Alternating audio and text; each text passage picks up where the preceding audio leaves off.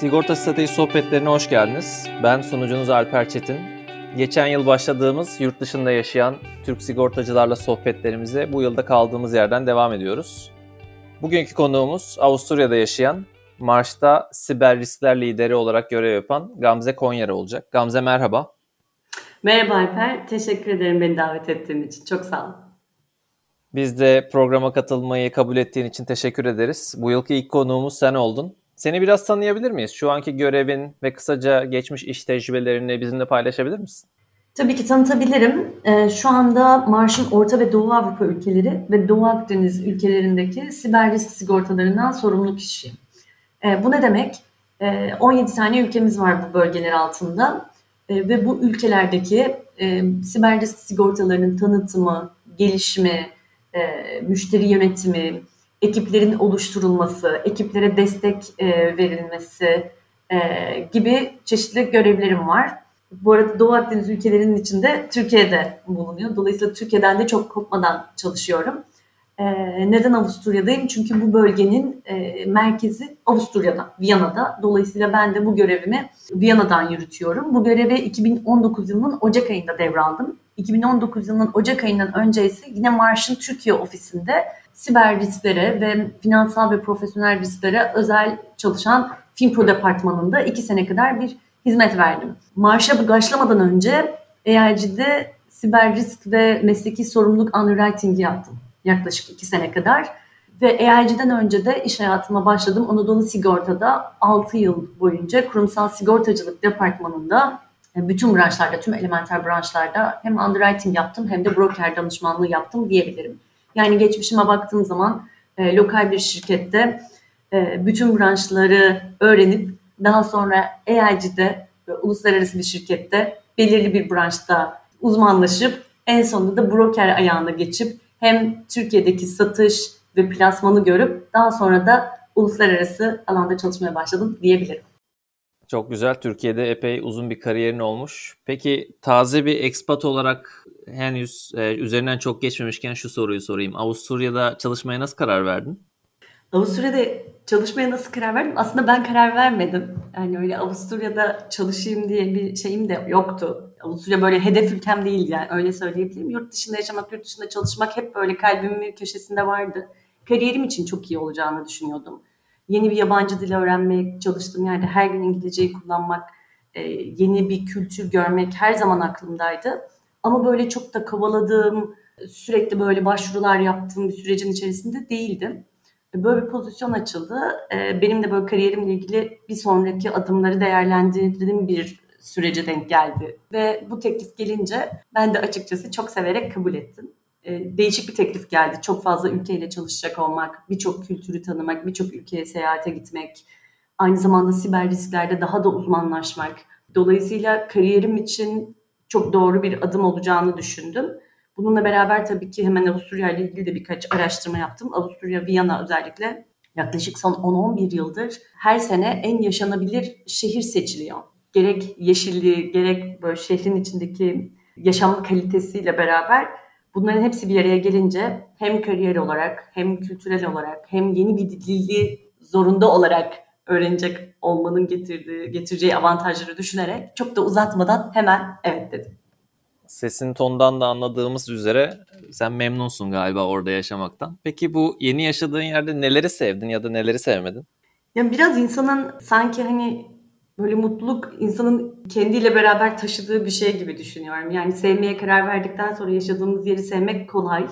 Çok böyle korkunç bir yer olmadığı sürece. Avusturya ile ilgili böyle ikircikli düşünceler var herkesin hakkında. Seven çok seviyor, sevmeyen de hiç sevmiyor.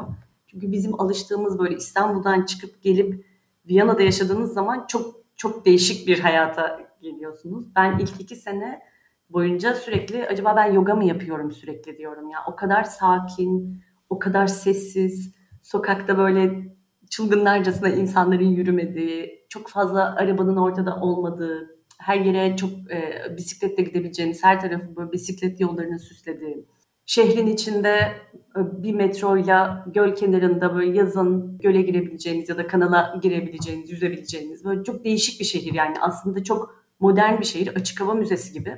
Yürüdüğünüz zaman böyle gerçekten açık hava, açık hava müzesinde yürüyor gibi hissediyorsunuz. Bir yandan Avrupa'nın göbeğinde, bir yandan çok küçük ama çok yeşil. Çeşme suyu içebiliyorsunuz. Yani yaşam kalitesi gerçekten çok yüksek öyle söyleyebilirim. O yüzden Viyana'ya alışmak çok zor değil. Viyana'daki insanların kültürüne alışmak biraz daha zor. Yani şehri bir yana koyuyorum. İnsanlar çok farklı. Yani toplum bizden çok farklı. Biz çok sıcakkanlıyız. Onlar daha böyle mesafeli. Ama Türkiye'li nüfusu da çok fazla. Türkiye'li expat çok fazla. Dolayısıyla Türkiye'ye çok yakın. Hani böyle hem çok e, rahat bir şehirde yaşıyorsunuz. Hem böyle Türkiye'den çok uzak değilsiniz. Hem böyle Türkiye'li insanların sayısı çok fazla, Türk dükkanları çok fazla, Türk marketleri çok fazla. Dolayısıyla böyle çok da kopmuyorsunuz ama bir yandan da bambaşka bir kültürü görüyorsunuz. Dolayısıyla günün sonunda baktığımda evet böyle çok çok güzel bir hayat diyebilirim burası için. Biz de memnun olduk paylaştıklarından. Peki ilk etapta kendi yeni bir çevre oluşturmak için neler yaptın? Bulunduğun yerde daha çok Türk, Türk arkadaşların mı var yoksa yabancılarla mı geçiriyorsun?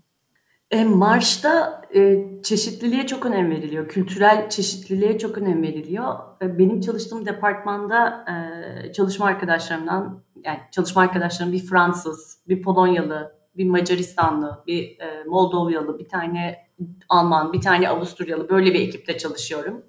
Ve e, yine çalıştığım şirkette ekspatlar da çok fazla.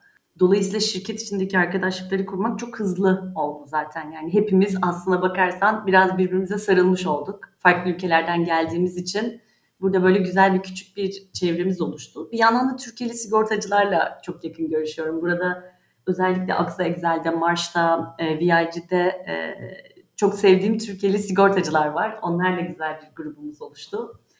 E, yine üniversiteden tanıdıklarım, e, bir anda burada yaşarken böyle doğal akışında tanıştığım Avusturyalı insanlar derken aslında böyle sıkılmama fırsat vermeyecek kadar güzel bir çevrem oluştu diyebilirim. Epey renkli bir çevre oluşturmuşsun kendine. Güzel olsa gerek. Hem onların içinde beraber yaşam sürüyor olmak hem de çalışıyor olmak.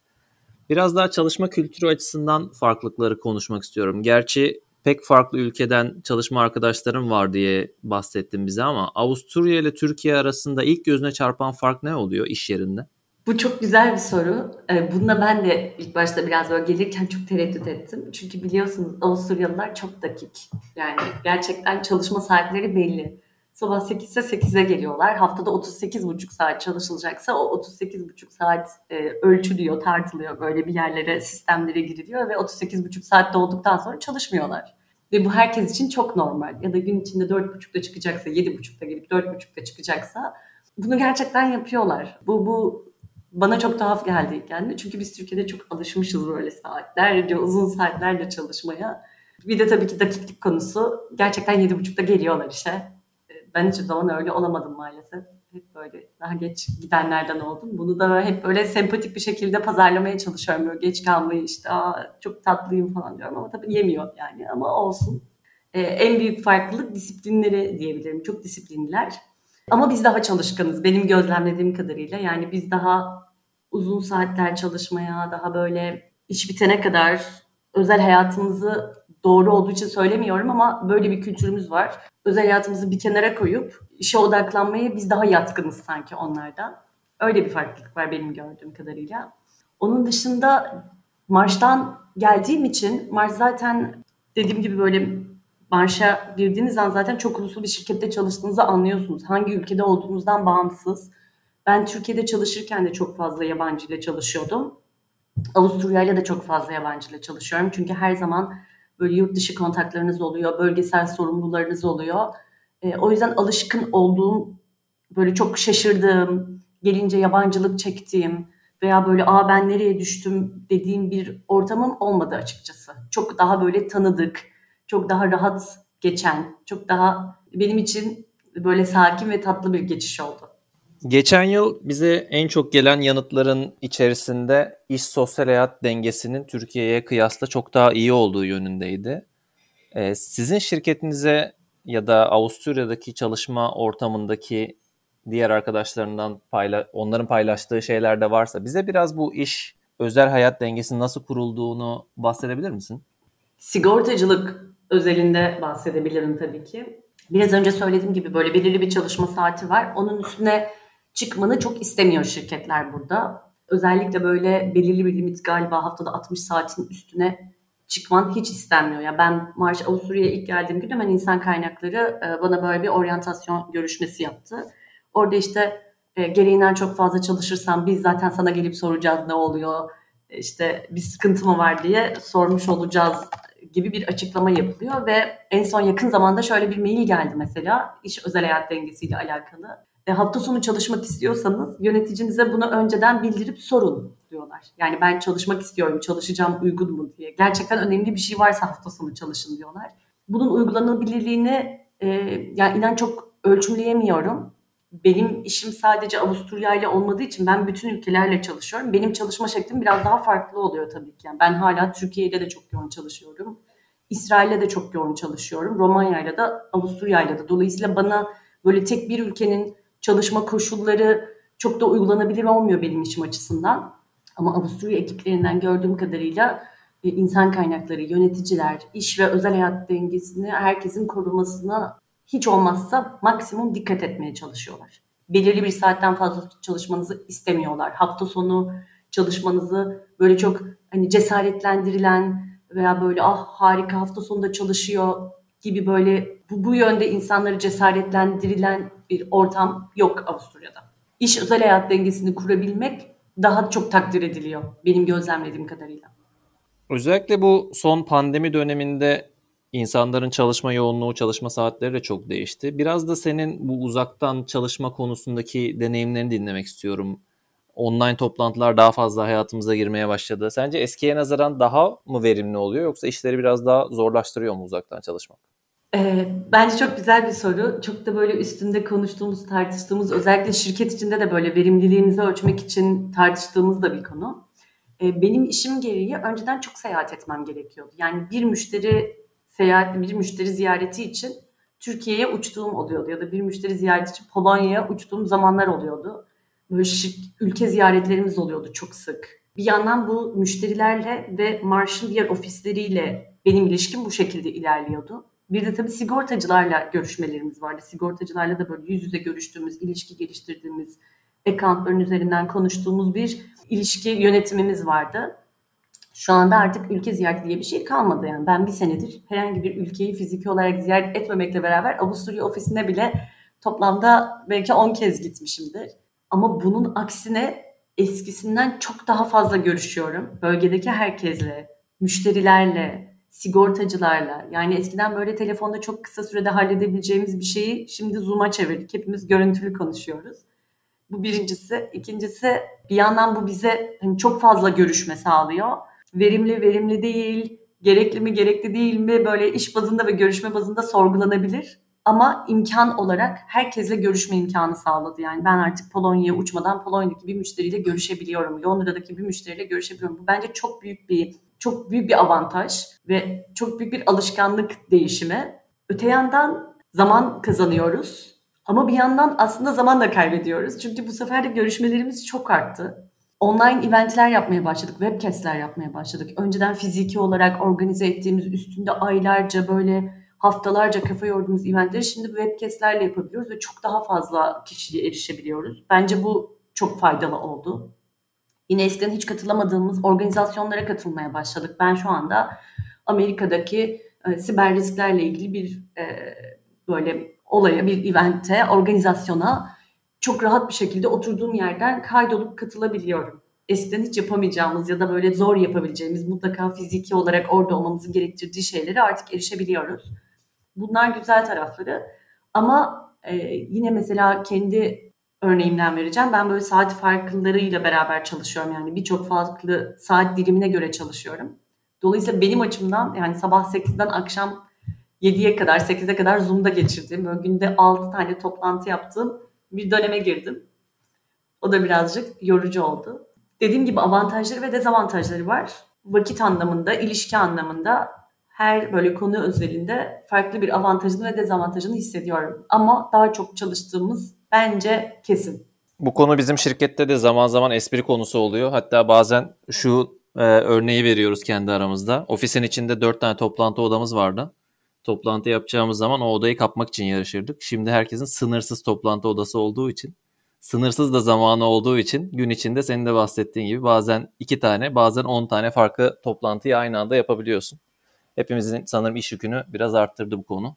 Ben şunu özlüyorum biraz Alper. Ee, böyle e, rastlantısal olarak görüştüğüm insanları özlüyorum bir şirkette. Yani aslında hiçbir işimin olmadığı e, kasko departmanındaki arkadaşlarımla böyle kahve içebilme lüksümü özlüyorum.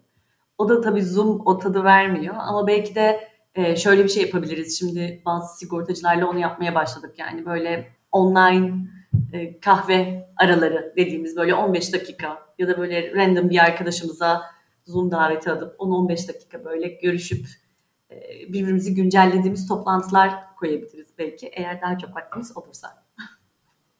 Yeni normal sanırım bunlardan bir tanesi senin anlattığın örnek bunlardan bir tanesi olacak. Hatta şirketlerin alışkanlıkları içerisinde aylık e, o aya denk gelen doğum günü olan kişilerin doğum günü kutlamaları vardı. Şimdi sanırım bunları artık Zoom üzerinden yapıyorlar. Sormak istediğim bir başka soru da programımızı yapma amaçlarımızdan bir tanesi Türkiye'de henüz bulunmayan ama yurt dışında örneği olan bazı sigortacılık uygulamalarını konuklarımızdan dinleyip e, dinleyicilerimize bir örnek olmasını sağlamak. Senin böyle gözlemlediğin, Türkiye'de pek bulunmayan ama yapılsa ilgi çekilir dediğin herhangi bir sigortacılık uygulaması var mı? Marş'ın bu konuda epey bir tecrübesi vardır diye düşünüyorum. Evet, e, yani şu benim çok hoşuma gidiyor Avusturya'da. Böyle içim geçiyor keşke Türkiye'de de olsa diye. Herkes çok daha rahat ederdi. E, burada otomatik yenileme e, klozları var poliçelerle. Böyle sessiz bir otomatik yenileme anlaşması gibi diyebilirim. Eğer 3 ay öncesinde mesela bir poliçe vadesi içerisinde vade bitimine gelmeden 3 ay önce sigortacı ya da sigortalı aksi yönde bir beyanda bulunmazsa, aksi yönde bir talepte bulunmazsa poliçe otomatik olarak yenileniyor. Sigorta tabii ki şu anda hard market zamanında böyle daha sertleşen bir market piyasada ne kadar uygulanabilir? Ben eminim ki her yenileme için sigortacılar görüşmek istiyorlardır. Ama yine de aslında böyle çok fazla insanın iş yükünü azaltacak, sigortalıların faydasına olabilecek, sigortacıların da aslında iş yüklerini başka konulara, daha böyle komplike konulara ve yeni işlere odaklamalarını sağlayacak bir uygulama olduğunu düşünüyorum. Çok seviyorum. Ama tabii gelir mi Türkiye'ye bilmiyorum. Bunun dışında biraz daha böyle sigorta alım süreçleri daha farklı ilerliyor. Bizde böyle ihaleler olur. O ihaleler hep böyle fiyat odaklı olur. Burada çok fiyat odaklıdan ziyade gerçekten kapsam, tecrübe, katma değer odaklı ilerliyor. Müşterilerin satın alım kararları biraz daha farklı burada Türkiye'ye göre. Daha böyle az maliyet odaklı, çok uzmanlık odaklı satın alımlar oluyor. O da tabii sigorta piyasasının gelişmişliğiyle alakalı. Eminim ki Türkiye'de de e, önümüzdeki dönemlerde hasarlar arttıkça bu yönde satın alımlar artacaktır. Gelişmişlik demişken sormak istediğim bir başka soru da bulunduğun ortamdaki eğitim ve gelişmişlik seviyesi Türkiye kıyasla ne durumda? Özellikle oraya yerleşmeyi düşünenler için değinmek istediğin noktalar olur mu? Tabii. Yine ben yani sigorta şirketleri içinde e, sigorta sigortacıların eğitim seviyesi nasıl diye sorarsam benim genel olarak gözlemim bu. Yeni gelen e, herkesin eğitimi daha iyi. Yani eskiden sanki sigortacılık böyle seneler önce daha böyle mutfakta öğrenilen bir şeyken artık çoğu insan üniversite mezunu, sen de biliyorsun. İşe alımlarda da artık böyle üniversite mezunu, master yapmış, e, çok daha fazla dil bilen insanlarla karşılaşıyoruz. Benim Avusturya'da e, iş başvurularında en çok dikkat ettiğim şey CV'lere baktığım zaman bu çok güzel bir şey. Yani umarım bizim de böyle Türkiye'de bir gün erişebileceğimiz bir yetkinlik olur. Herkes 4-5 dil biliyor. Zaten dil aileleri birbirine yakın ve çok rahat öğreniyorlar birbirlerinin dillerini. Ama böyle herkesin İngilizcesi zaten çok güzel. Yani şirkete giren, e, yeni başlayan sigortacıların hepsinin İngilizcesi gerçekten çok akıcı. Zaten Almanca biliyorlar. Birçoğu İspanyol, İspanyolca, İtalyanca e, konuşuyorlar. Bunun yanında Rusça konuşanlar var böyle eski Sovyet e, ülkelerinden gelenler.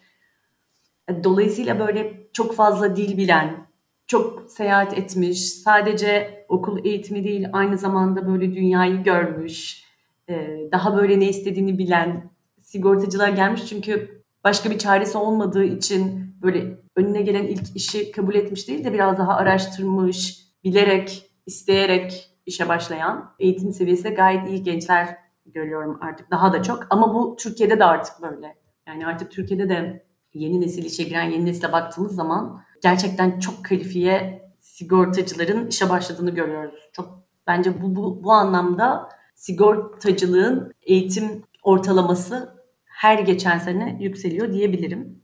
Ama burada dikkatimi çeken şöyle bir şey daha var. Yani Avrupa ülkelerinde özellikle Avusturya'da eğitime erişim çok rahat. Özel okul dediğimiz öyle bizdeki gibi Türkiye'deki gibi köşe başında bir özel okul yok yani. Anneler babalar maaşlarının bilmem yüzde kaçını e, özel okullara yatırmak zorunda değiller çocukları iyi bir eğitim alsın diye. Burada her okulda böyle devlet okullarında çok güzel eğitimler var. Üniversitelerde de böyle özel üniversite çok fazla yok. Dolayısıyla eğitime erişim daha kolay diye görüyorum. E, o yüzden de biraz daha belki bir tık daha eğitime erişim kolay olduğu için daha kendilerini geliştirecekleri işte yabancı dil öğrenme, dünyayı gezme gibi konulara da daha çok vakit ayırabiliyorlar. Bunu sanırım daha önceki konuklarımızdan özellikle Almanya'da çalışan iki konuğumuz da bahsetmişti. Ee, en büyük farklardan biri bu. Hatta bir tanesinin Almanya'ya gitme motivasyonlarından bir tanesiydi yine bu eğitim alanındaki kolaylıklar. Peki gelmeden önce keşke şunu yapsaydım ya da şunu da biliyor olsaydım diyebileceğin önemli bir tavsiyen var mı? Ben Avusturya'ya ve Almanya'ya taşımak isteyenlere ya İngilizceyle her yerde idare edebilirsiniz evet ama böyle bir ülkeye gerçekten adapte olmak, entegre olmak, entegre olmak için o ülkenin dilini bilmek çok önemli. Ben şimdi bir buçuk senenin böyle doğruyu söylemek gerekirse yaklaşık bir 8-9 ayı Almancayı çok önemsemedim. Sonradan başladım biraz daha Almanca öğrenmeye. E, keşke diyorum gelmeden önce geleceğim belli olduktan sonra bir Almanca kursuna başlasaydım. O benim için daha böyle rahat bir geçiş olurdu. Almanca zor bir dil. O yüzden keşke daha önce başlasaydım diyorum.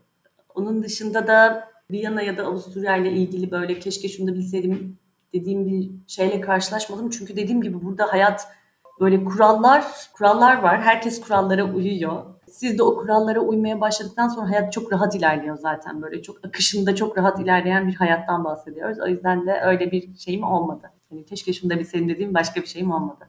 O zaman programın son ve en kritik sorusuna geliyorum. Bir buçuk yıl dedin. Bu bir buçuk yılda öğrendiğin sence en değerli şey ne oldu? Ben şunu gördüm. E, farklı yani expat olmak demek dediğim gibi biraz daha böyle kendinizi tanımaya başlıyorsunuz. Çünkü bambaşka bir yere geliyorsunuz. Ben 34 yaşımda ülke değiştirdim. 34 yaşıma kadar böyle elde ettiğim bir konfor alanım vardı. O konfor alanımı, ailemi, arkadaşlarımı, çalışma ortamımı, tanıdığım müşterileri hepsini bir yere bırakıp bambaşka bir ülkeye başladım. Kendi sınırlarınızı görüyorsunuz. O çok keyifli bir şey. Yani ne kadar kabul edebilirim, ne kadar idare edebilirim, ne kadar e, adapte olabilirim görüyorsunuz. O çok güzel. Çok farklı kültürden insanlarla tanışıyorsunuz. Geldiğiniz zaman ekspatlarla iletişiminiz çok artıyor. Değişik kültürden insanlarla tanışmak çok güzel. Korona esnasında ekspat olmak, korona esnasında başka bir ülkede olmak ve bu süreci başka bir ülkede geçirmek tabii ki böyle çok tatlı bir şey değil. Hani e, insan sevdikleriyle ilgili endişeler duyduğu zaman onların yakınında olmak istiyor. Ama Avrupa ile Türkiye çok yakın. Yani iki saatlik uçuşlardan bahsediyoruz. Dolayısıyla kafa yapınızı değiştirip biraz daha böyle e, tamam çok uzak değilim.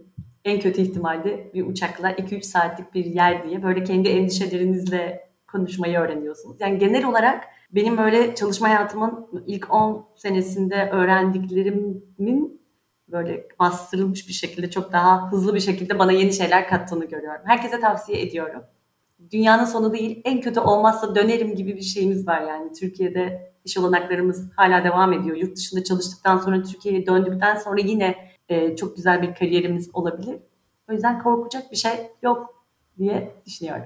İçten cevapların için çok teşekkür ederiz Gamze. Gerçekten çok keyifli bir sohbet oldu. Ben teşekkür ederim. Umarım kafanızı şişirmedim. Dinlediğiniz için de çok sağ olun. Herhangi bir sorusu olan olursa da LinkedIn'den bana her zaman ulaşıp soru sorabilirsiniz. Bugün Sigorta Strateji sohbetlerinde 2020'deki ilk konuğumuz Gamze Konyar'la yurt dışındaki yaşamını ve sigortacılık alanındaki deneyimlerini konuştuk.